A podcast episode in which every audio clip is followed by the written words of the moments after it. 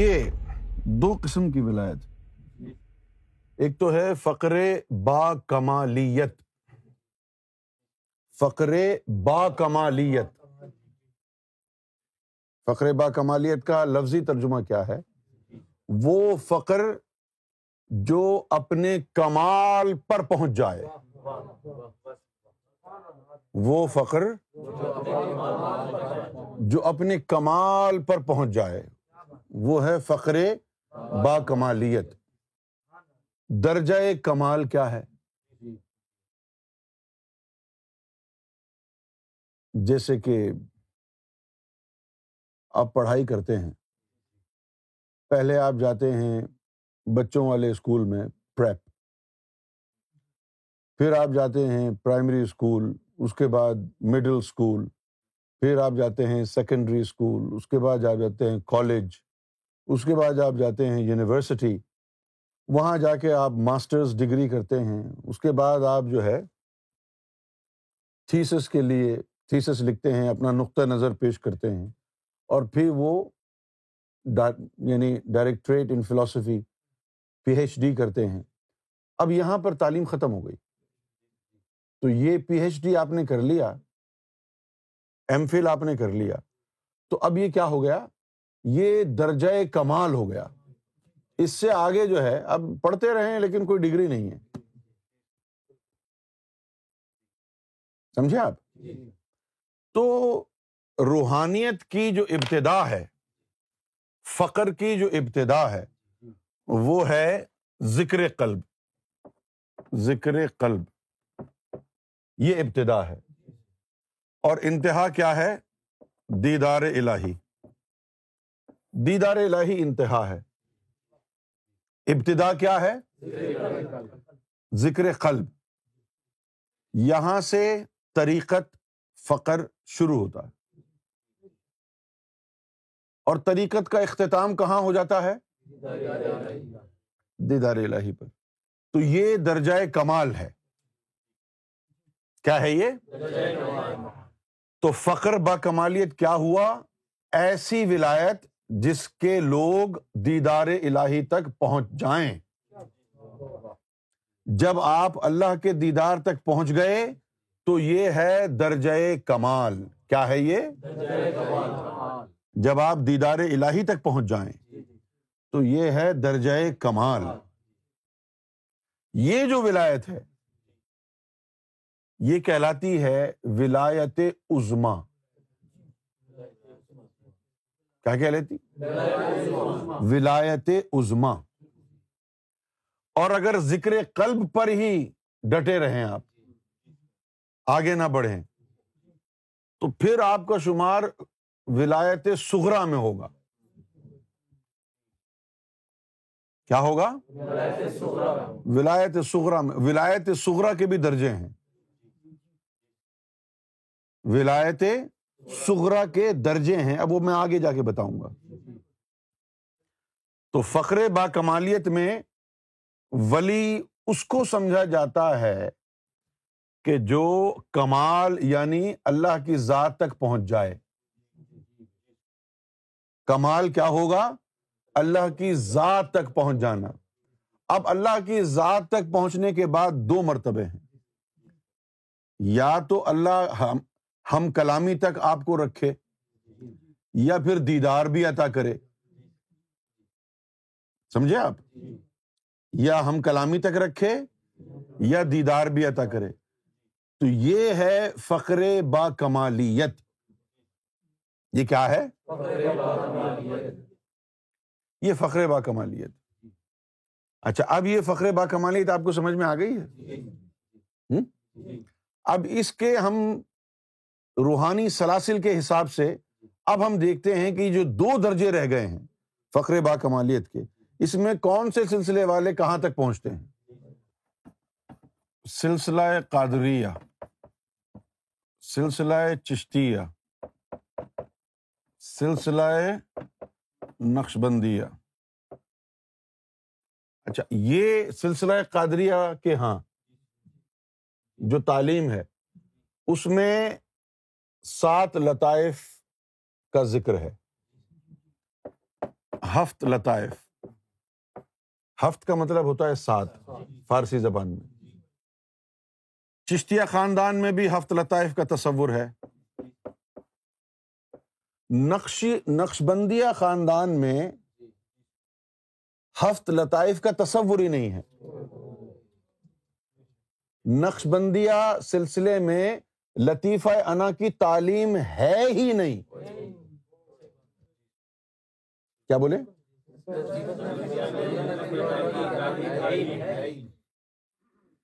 نتیجتاً، اب آپ سن لیجئے، نتیجتاً پورے سلسلہ نقشبند میں ایک بزرگ بھی دیدار تک نہیں پہنچا، یہاں تک کہ مجدد الف ثانی بھی دیدار میں نہیں تھے۔ ایک واقعہ بھی ہے، مجدد صاحب جو ہے ایک دن مسجد میں گئے ظہر کی نماز پڑھنے کے لیے، مسجد میں گئے تو دیکھا کہ ایک آدمی مسجد میں سو رہا ہے، تو آپ نے سوچا کہ شاید نماز پڑھ کے سویا ہوگا، زیادہ پریشان نہیں ہوئے، اپنی نماز پڑھی، چلے گئے، وہ سوتا رہا۔ پھر آپ عصر کی نماز پڑھنے کے لیے آئے، دیکھا کہ وہ آدمی ابھی بھی سو رہا ہے، تو آپ نے سوچا کہ شاید نماز پڑھ لی ہوگی، اس نے سو رہا ہے، چلو خیر ہے، کوئی مسئلہ نہیں۔ عصر اور مغرب کا جو درمیانی وقت وقت تھا، آپ کا معمول تھا کہ وہ مسجد میں گزارتے تھے، تو اب عصر اور مغرب کے درمیانی وقت، سارا وقت وہ مسجد میں رہے اور دیکھتے رہے کہ وہ تو سو رہا ہے، یہاں تک کہ نماز مغرب کا وقت آ گیا اور اذان، تو اب آپ کو طیش آیا، اس کو جو ہے اٹھایا کہ یہاں سے اٹھو، نماز پڑھو یا گھر جا کے سو اپنے۔ تو وہ بندہ بیدار ہو گیا، اس نے کہا امام صاحب ٹھہر جائیں، بہت روب دار آواز میں، سہم گئے سب۔ پہلے اس نے ظہر کی نیت کی، روایتوں میں لکھا ہے کہ سورج واپس آ گیا، پھر عصر کی نماز پڑھی، اس کے بعد مغرب کے لیے کہا کہ آپ پڑھائیں، اور نماز کے بعد انہوں نے مخاطب کیا اس شخص نے مجدد صاحب کو کہ آپ تو اہل نظر تھے، مجھے جگانے سے پہلے میرا حال دیکھ لیتے نا، میں تو ادھر ہی تھا جس کی تم نمازیں پڑھ رہے ہو۔ سوال یہ پیدا ہوتا ہے کہ مجدد صاحب کی پہنچ اس تک ہوتی تو دیکھ لیتے نا۔ تو پورے نقشبندیہ خاندان میں ذکر قلب ہے، اللہ سے ہم کلامی کا سلسلہ بھی ہے، نقشبندیہ خاندان میں ذکر قلب بھی ہے، ہاں سینے کے پانچوں لطائف کا ذکر بھی ہے، لطیفہ انا اور دیدار کی تعلیم نہیں ہے پورے خاندان نقشبندیہ میں، کہیں نہیں ہے، کسی کے پاس نہیں تھی یہ دیدار کی تعلیم، یہ چشتیہ خاندان میں اور قادریہ سلسلے میں ہے، وہ تو ہے ہی نہیں۔ اچھا، اب دیدار کی جو بات ہوتی ہے تو سلسلہ قادریہ والے دیدار تک پہنچ سکتے ہیں، سلسلہ چشتیہ والے بھی دیدار تک پہنچے، اور سلسلہ نقشبندیہ والے جو تھے، جس لطیفے سے دیدار الہی ہوتا ہے اس لطیفے کا علم ہی نہیں ہے اس سلسلے میں، تو دیدار سے محروم رہے۔ اس کی وجہ سے بڑے بڑے بزرگان دین نے اپنی کتابوں میں لکھا ہے، اپنی محفلوں میں ذکر کیا، کیا کہا؟ وہ کہتے تھے کہ یہ نقشبندیہ خاندان تو مثل عورت ہے، عورت کو اللہ کا دیدار نہیں ہو سکتا، نقشبندیوں کو بھی اللہ کا دیدار نہیں ہو سکتا۔ کیوں جی؟ اچھا، اب تو یہ تو بات ہو گئی فقر با کمالیت کی، اب ہم بات کرتے ہیں فقر با کرم کی۔ فقر با کرم، کرم کا جو مطلب ہے آپ سمجھتے ہیں نا، کرم کا مطلب ہے ایسی عطا کہ جس کے آپ مستحق نہ ہوں اور دے دی جائے. کرم کا مطلب ہے کہ ایسی عطا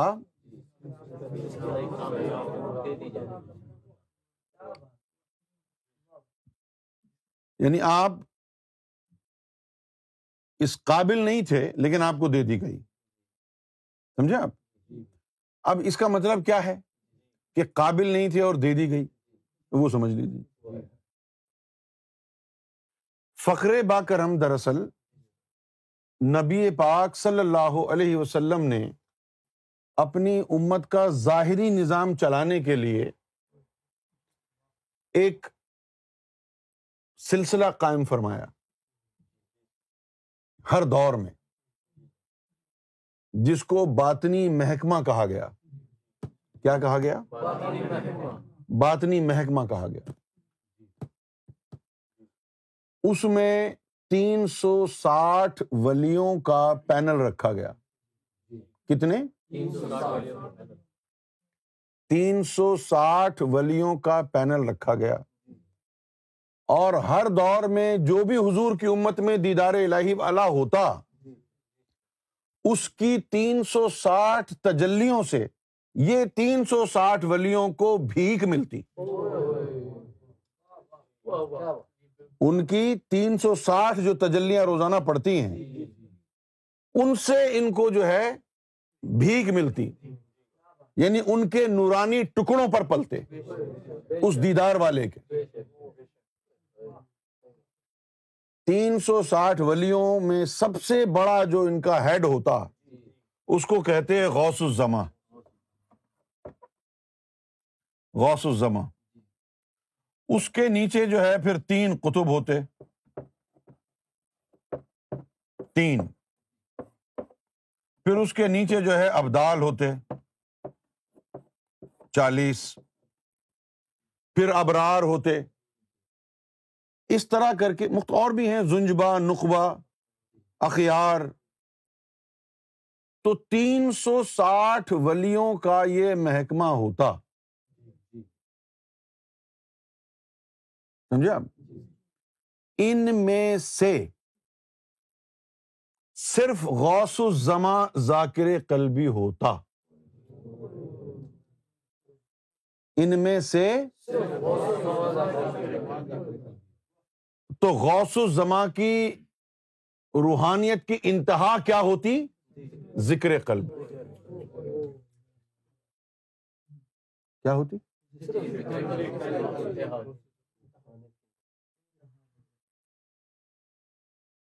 یہاں تک کہ جو اس کے خلیفہ ہوتے، ان کو بھی یہ چیز حاصل نہیں ہوتی.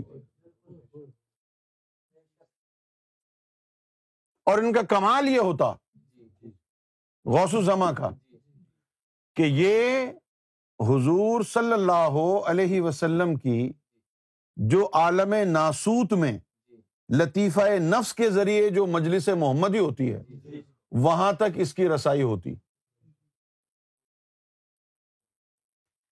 ان ولیوں پر اللہ کی کوئی تجلی نہیں گرتی، کیونکہ ان میں سے کوئی بھی دیدار والا نہیں ہوتا. ان میں سے نہ کوئی ہم کلام ہوتا اللہ سے، نہ کوئی دیدار والا ہوتا. ہاں، ایسا ہو سکتا ہے کہ کبھی کبھی اس پوسٹ پر کوئی فقر باکمالیت والا بٹھا دیا جائے. ایسا ہوا ہے،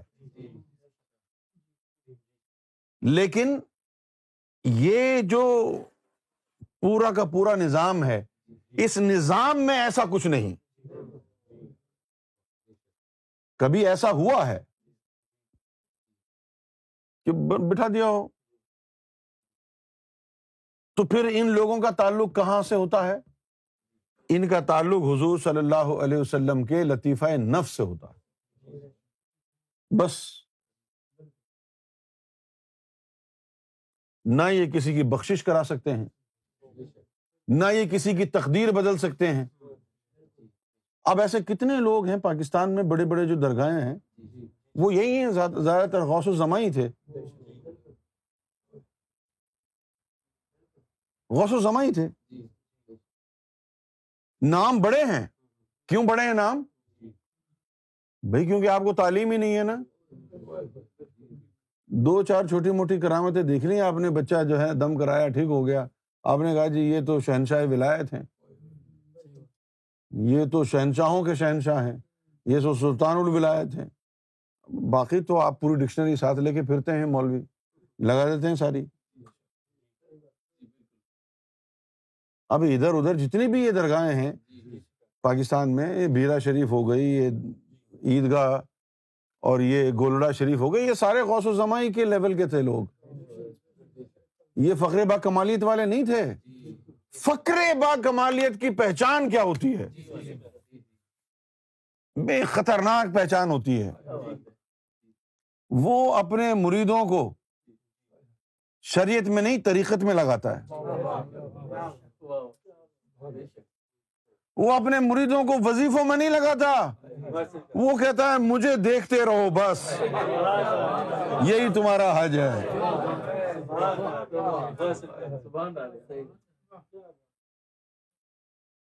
چشتیہ خاندان میں بھی یہی ہوا. انہوں نے کہا جی تم تم نے کیا عبادت کرنی ہے، بس تم جھاڑو لگایا کرو، ہمارے آستہ نہیں تسی کی پٹ لینا ہے. اللہ جھاڑو لگاؤ، اللہ ایسے تھوڑی ملتا ہے. تو پا لیا تو نے اللہ، تو جھاڑو لگا، تو کھانا کھلا، تو ہمارا آستانہ سنبھال، ہم تجھے نظروں سے پہنچائیں گے وہاں پر.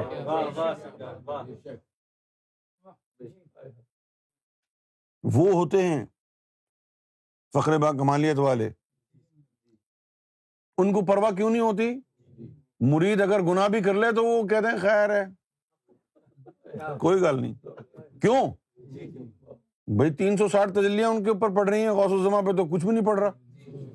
غوث الزما تو سختی کرے گا، جاؤ نماز پڑھو، روزہ رکھو، میں کچھ نہیں لوں گا تمہارا گناہ اپنے سر. وہ جن پہ تجلیاں ہر وقت پڑ رہی ہیں وہ تو یہی کہیں گے وہ خیر ہے بیٹھ جا. ان کی ٹور ہی الگ ہوتی ہے، ان کے مزاج ہی مختلف ہوتے ہیں. یہ جو ہے ان کو تو اپنا نہیں پتا کہ ان کے ساتھ ان کے ساتھ یوم محشر میں کیا ہوگا. یہ جو تین سو ساٹھ ہیں ان کو تو اپنا نہیں پتا. یہ تو فقر باکرم والے ہیں، ولایت کے حقدار نہیں. حضور نے ایک محکمہ بنا دیا، اس کی لاج رکھی ہوئی ہے، ورنہ ولی ہوتے نہیں ہیں. یہ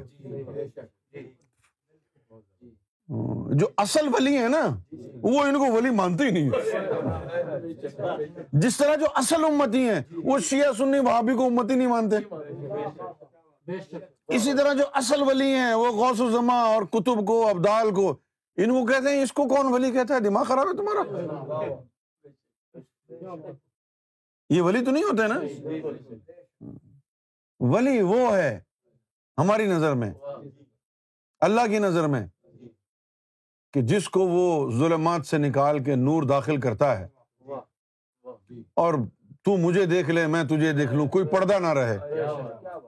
من عرف نفسہ فقد عرف ربہ، جس کے لیے اللہ تعالیٰ نے قرآن مجید میں یہ فرمایا ہے وفی انفسکم افلا تبصرون، میں تو تیرے نفس کے پردے کے پیچھے بیٹھا ہوا ہوں، بس تو بصیرت حاصل کر. بس تو وہ بصیرت حاصل، میں تو تیرے نفس کے پردے کے پیچھے ہوں. تو یہ جو نقشبندیہ خاندان ہے ان کے پاس لطیفہ انا کی تعلیم ہے ہی نہیں. لطیفہ نفس کی تعلیم نہیں ان کے پاس، لطیفہ انا کی تعلیم نہیں ان کے پاس، نہ دیدار کی تعلیم ہے. تو ان کی انتہا تھی کہ یہ اللہ سے ہم کلام ہو گئے بس. اگر ان کو اس میں ذات اللہ ملا بھی تو اس کے باوجود بھی لطیفہ عنا کی تعلیم ہی نہیں تھی، دیدار تک نہیں پہنچ سکے نا. اس میں ذات کے ذاکر قلبی بنے بس، دیدار تک نہیں پہنچ سکے. ایسے بھی لوگ ہوئے جن کے دلوں پر اس میں ذات اللہ نقش ہو گیا. بہاؤالدین نقشبند رحمۃ اللہ، ان لوگوں کے ایک آدھ کے دل پہ نقش کر دیا، ختم ہو گئی بات. پھر دنیا میں مشہور ہو گئے نقشبندی. شاہ رکن عالم یہ اب ٹھیکریوں پر اپنے مریدوں کو کہتے تھے کہ اس میں اللہ لکھو، تو ایک دن یہ لکھنا بھول گئے. اب جب یاد آیا کہ پیر صاحب پوچھیں گے کہ وہ اس میں اللہ لکھا ہے، ٹھیکریوں پہ نہیں لکھا ہے، تو پھر کیا ہوگا؟ تو بڑی توجہ سے دیکھتے رہے تو وہ اس میں اللہ ٹھیکری پر نقش ہو گیا، وہاں سے ان کا نام نقشبندی پڑ گیا، کیونکہ اس میں ذات نقش ہو گیا روحانی توجہ سے۔ لیکن یہ کمال تو ان کے پاس تھا نا، اور تم یہاں پہ بیٹھ کے تم تو قاتل ہو، حضور صلی اللہ علیہ وآلہ وسلم کی امت کے چور ہو، نقشبندیہ خاندان پر داغ لگانے والے ہو، تمہارے پاس تو کچھ بھی نہیں ہے، تمہارے پاس تو وہ بھی نہیں ہے جو نقشبندیوں کے پاس تھا، تم نقشبندی بھی تو نہیں ہو نا، تمہارا تو صرف بند ہے، نقش تو ہے ہی نہیں، نقش تو ہے ہی نہیں نا تمہارے اندر، صرف بند ہے۔ اب ان کو اپنی دکانیں بند کرنا پڑیں گی، ان جھوٹے روحانی لوگوں کو جنہوں نے پوری یعنی روحانیت پر عمل کرنے والے، روحانیت کو ماننے والے پورے عالم اسلام کے حلقے کو بے وقوف بنایا ہوا، حد درجہ کا بے وقوف بنایا ہوا، آل فال بکتے ہیں اور اس کو روحانی علم بولتے ہیں، بکواس کرتے ہیں اور اس کو روحانی علم بولتے ہیں۔ اب ان کو ذرا محتاط ہونا پڑے گا، کیونکہ ہم اگر بات کہہ رہے ہیں تو ایسے ہی نہیں کہہ رہے، ہزار کتابوں میں ولیوں کی اس کے حوالے دکھا دیں گے، قرآن میں بھی حوالے دکھا دیں گے، کمزور بات نہیں کرتے ہم۔ اور پھر نقشبندیہ خاندان جو ہے، ان کو ابو بکر صدیق رضی اللہ تعالیٰ عنہ کے سینے کا فیض ہے۔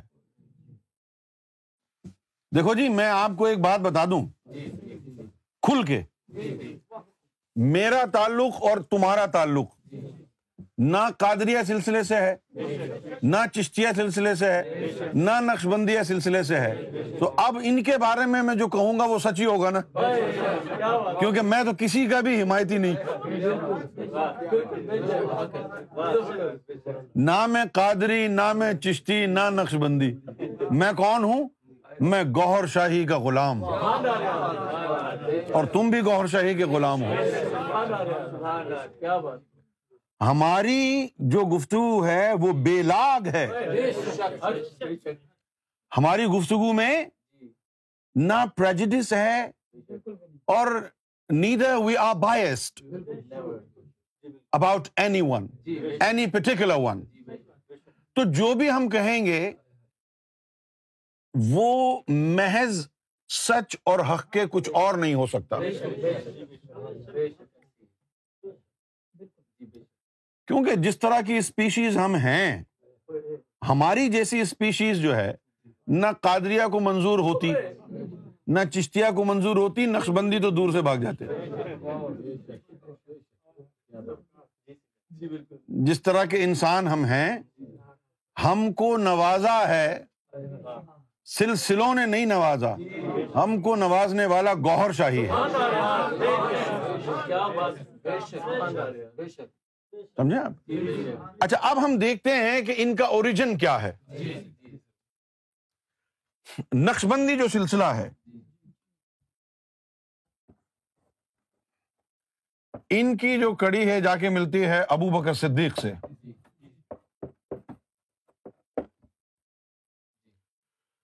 اور ابو بکر صدیق کون ہے؟ ابو بکر صدیق رضی اللہ تعالی عنہ عالم اسلام میں، پورے امت میں، شریعت میں سب سے افضل درجہ ابو بکر صدیق رضی اللہ تعالی عنہ کا ہے، شریعت میں، اور ان کو فیض کہاں سے ہے؟ ابو بکر صدیق سے، اور وہ ہیں شریعت کے ایکسپرٹ۔ اللہ اکبر!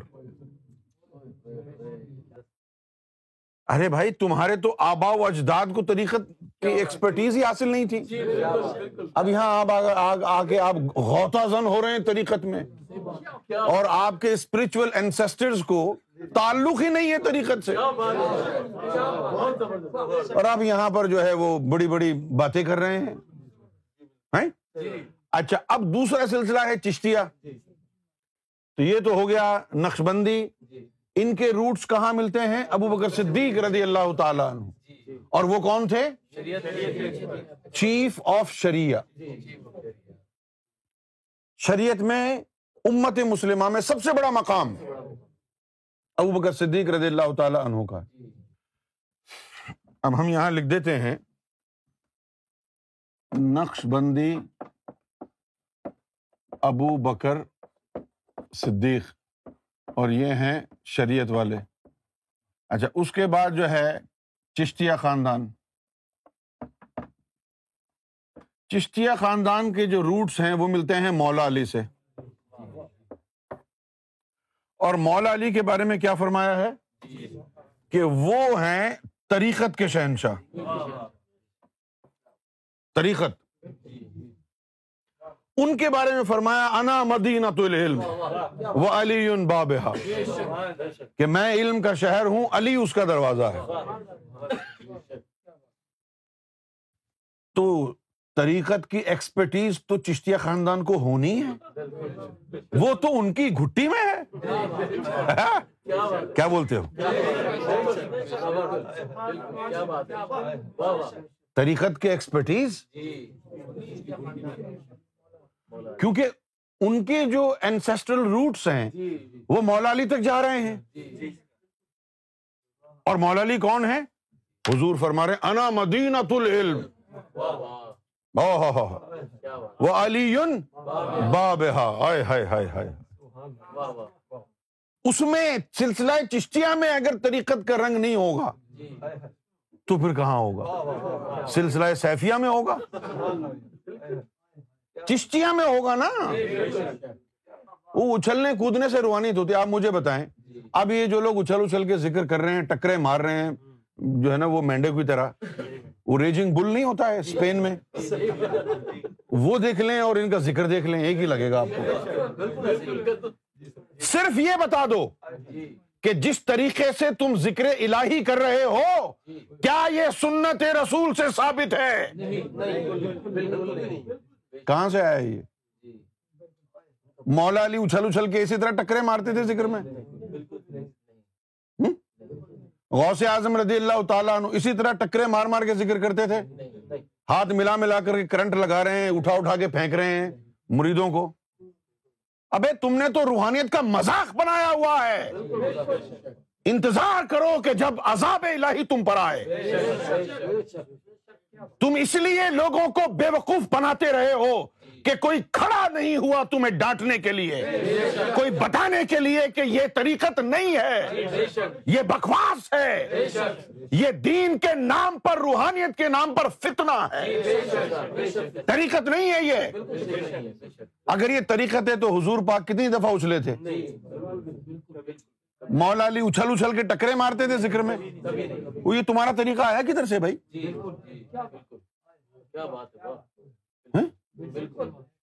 اس طریقہ ذکر کو دیکھ کے لوگ تصوف پر انگلیاں اٹھاتے ہیں، مذاق اڑاتے ہیں، تمسخر کرتے ہیں، تذلیل کرتے ہیں تصوف کی.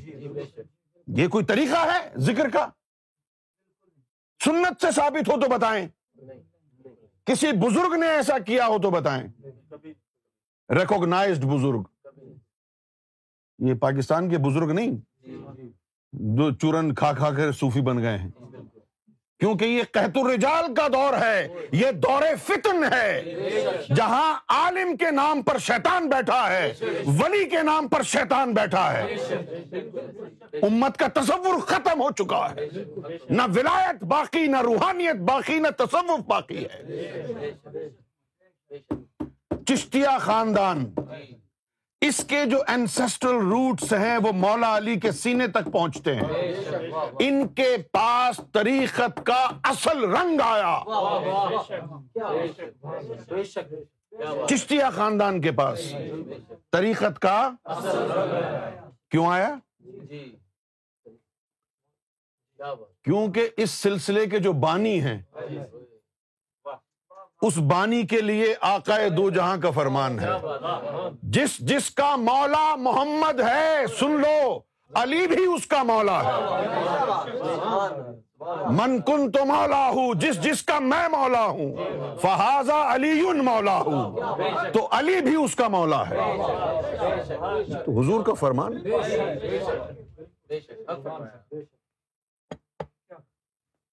یہاں طریقت کا رنگ آیا۔ اس کے بعد آ جائیے اب سلسلہ قادریہ۔ سلسلہ قادریہ نکلا ہے شیخ عبد القادر جیلانی، عرف عام میں کہتے ہیں غوث اعظم۔ یہ اب نئے دور کے ولی ہیں۔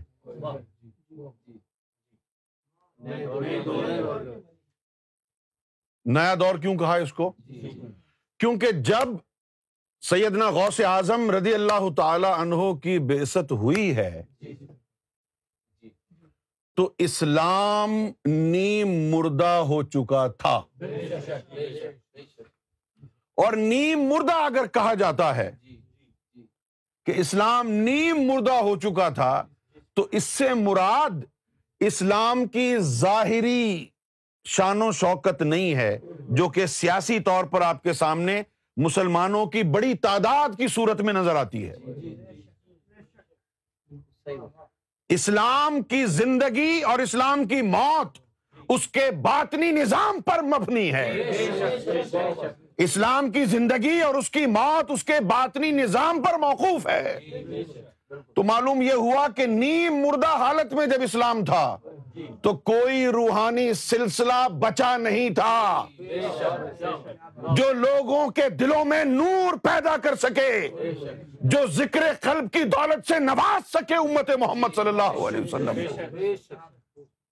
آپ نے اپنی قوت باطن سے، آپ نے اپنے زور بازو سے اسلام کو دوبارہ زندگی بخشی ہے، اور غیب سے صدائیں آئی ہیں، محی الدین محی الدین، اے عبد القادر جیلانی، دین کو زندہ کرنے والا ہے تو، اے عبد القادر جیلانی، دین کو زندہ کرنے والا ہے تو۔ غیب سے صدائیں آئی ہیں۔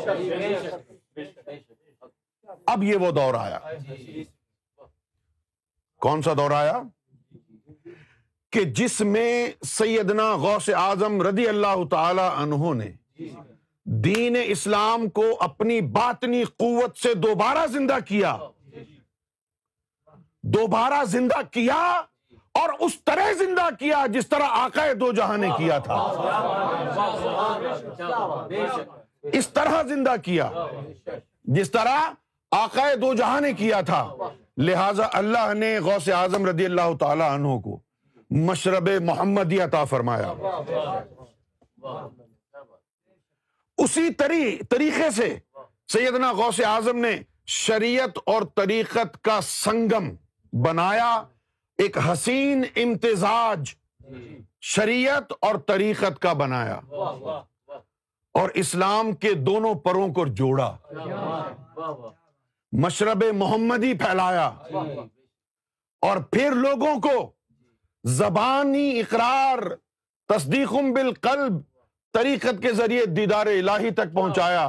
دیدار الہی کے بعد جو اور آگے جانے کے متمنی تھے ان کو مقام وصل کا بھی درس دیا۔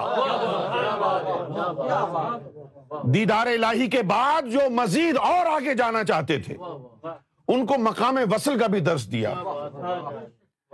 تو اب ان سلسلوں کا سلسلہ قادریہ سے مقابلہ کیا جا ہی نہیں سکتا، تقابل ہی نہیں ہے، کیونکہ وہ دور قدیم کی ایجاد ہے، سلسلہ قادریہ دور جدید کی ایجاد ہے۔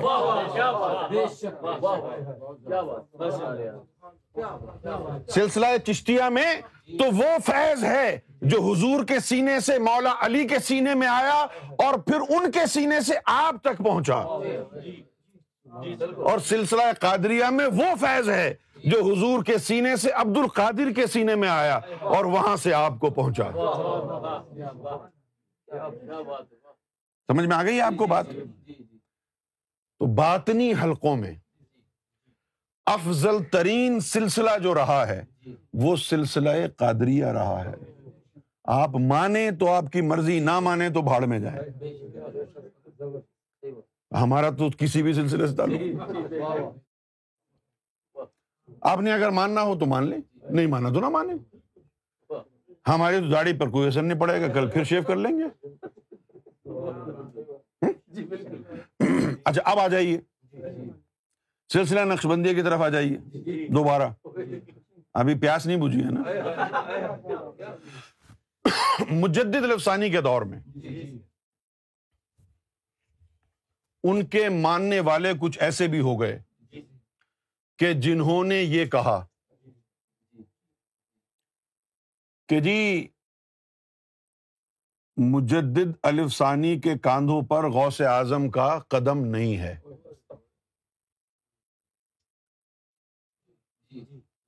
ہم غوث اعظم کو ایک ولی تو مانتے ہیں لیکن پیران پیر نہیں مانتے.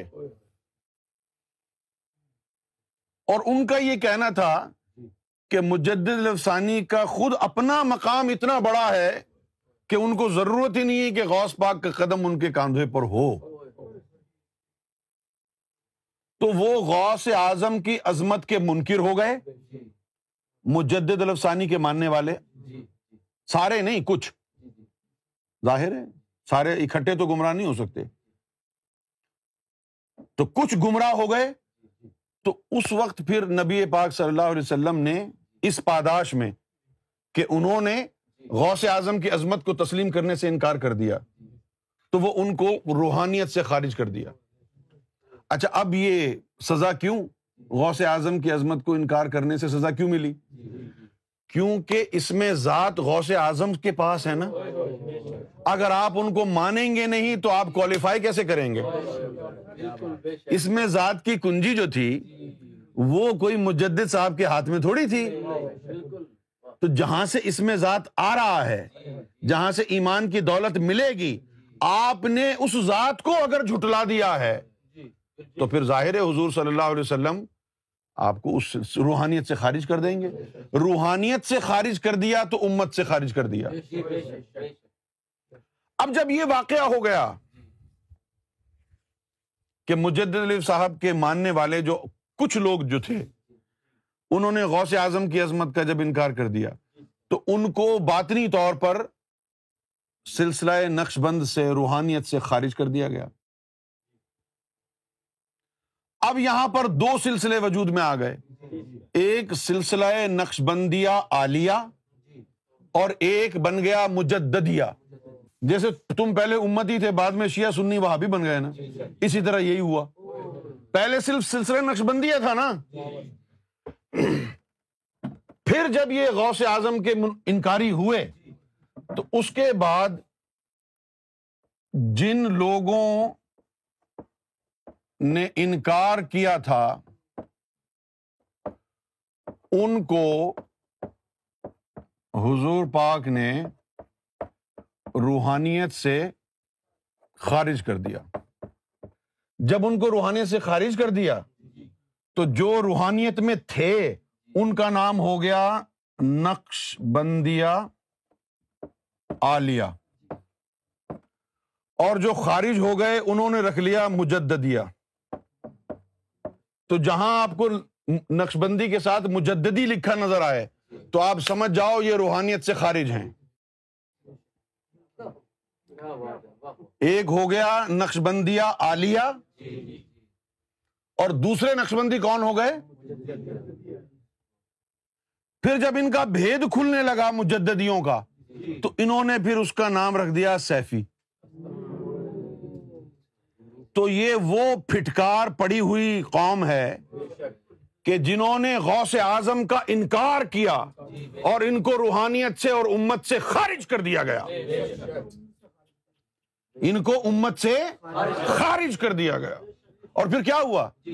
پھر ایسے ان کے عقیدے بدلے، ایسی لعنت ان پر پڑی کہ نقشبندی ہونے کے باوجود ان کے عقائد وہابیہ ہو گئے.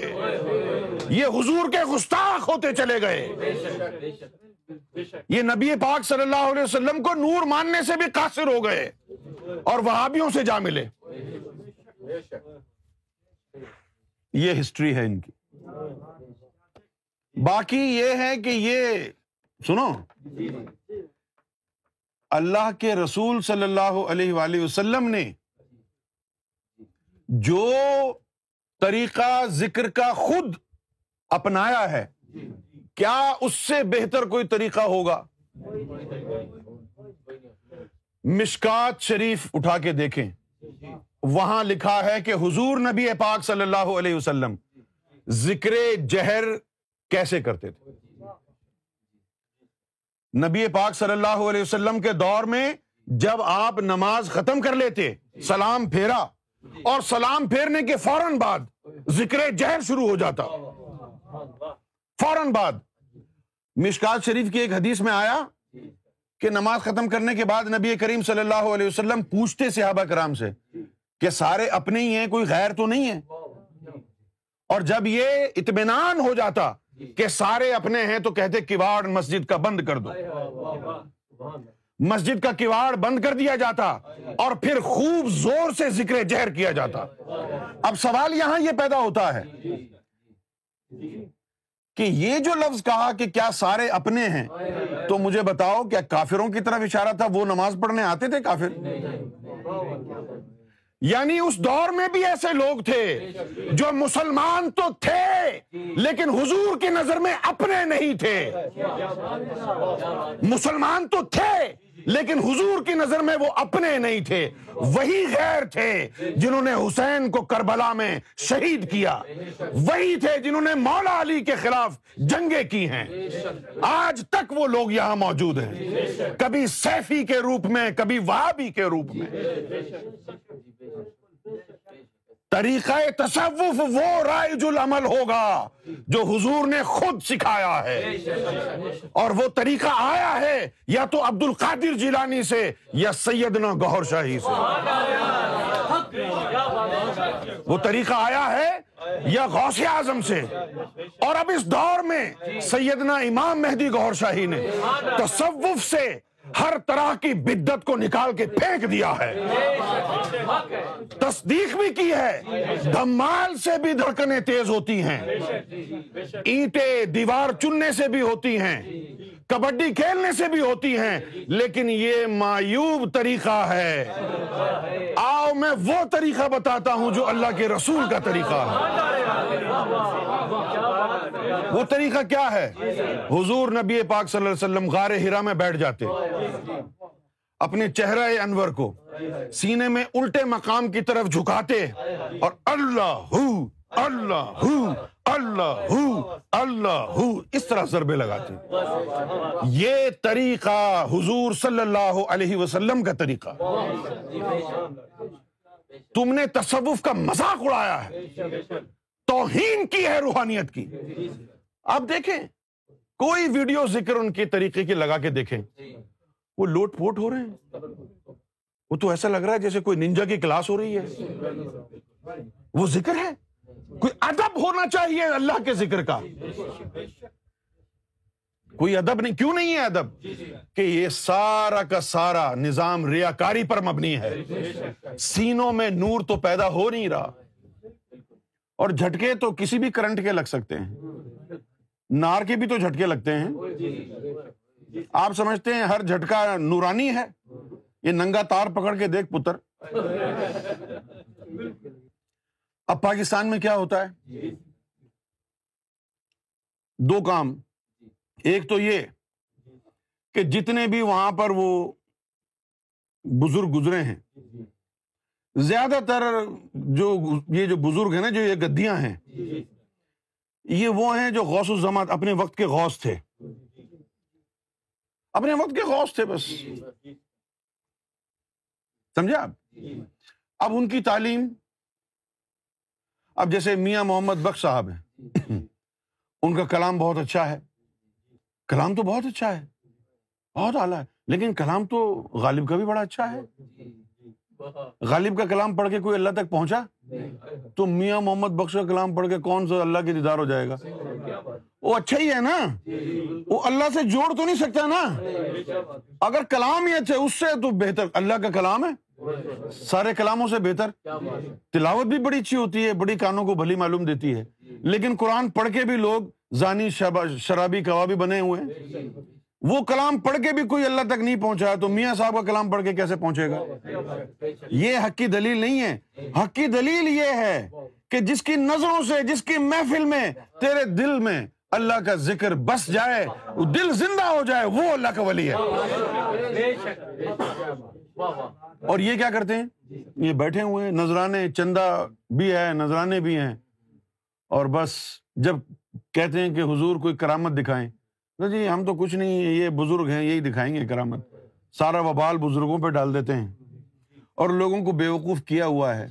لوگ مجبوراً خاندانی مرید ہیں، جس طرح خاندانی پیر ہیں اسی طرح خاندانی مرید ہیں.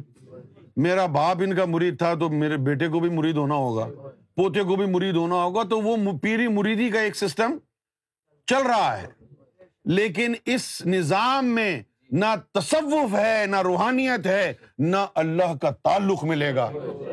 اگر کسی کو کچھ ملا تو کیا ملا سوائے رسوائی کے، بدنامی کے. کسی کی عورتوں کی عزت خراب ہو گئی، کسی کا گھر اجڑ گیا، کسی کی جیب کٹ گئی، کسی کی زمینیں لٹا دی گئیں، کسی کی شریعت برباد ہو گئی، کسی کا دین تباہ ہو گیا، اور کسی کو ان جھوٹے فقیروں سے، جھوٹے پیروں سے کچھ نہیں ملا. کیونکہ جو اللہ والے ہوتے ہیں، اللہ والے، نہ ان کی نظروں میں کھوٹ ہوتا ہے، نہ ان کی نیتوں میں کھوٹ ہوتا ہے. ان کا لوگوں سے ملنا اللہ کے واسطے ہوتا ہے، ان سے ملنا اللہ کا کرم سمجھا جاتا ہے، ان کی نظروں میں آنا محمد رسول اللہ کی عطا اور شفاعت سمجھی جاتی ہے.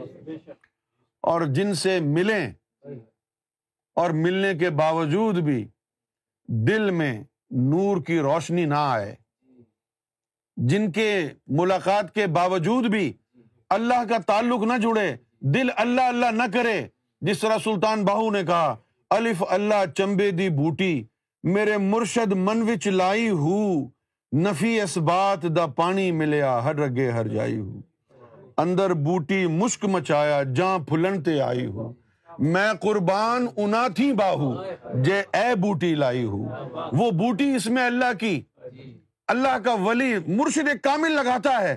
اگر تو وہ بوٹی لگا سکتا ہے تو تیری عظمت کو سلام ہے، نہیں لگا سکتا تو اپنی عذاب قبر سے بچ، نہ خود گمراہ ہو نہ اللہ کی مخلوق کو گمراہ کر. تو یہ آپ سمجھ گئے ہیں یہاں پر. تو یہ کتنے سلسلے ہو گئے؟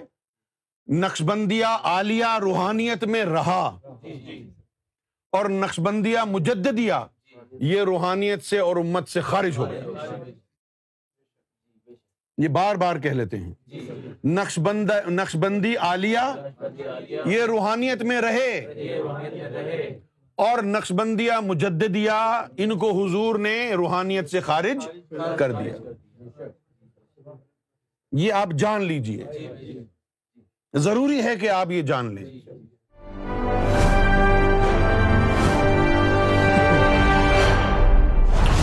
T V bringing light, love and peace in your life.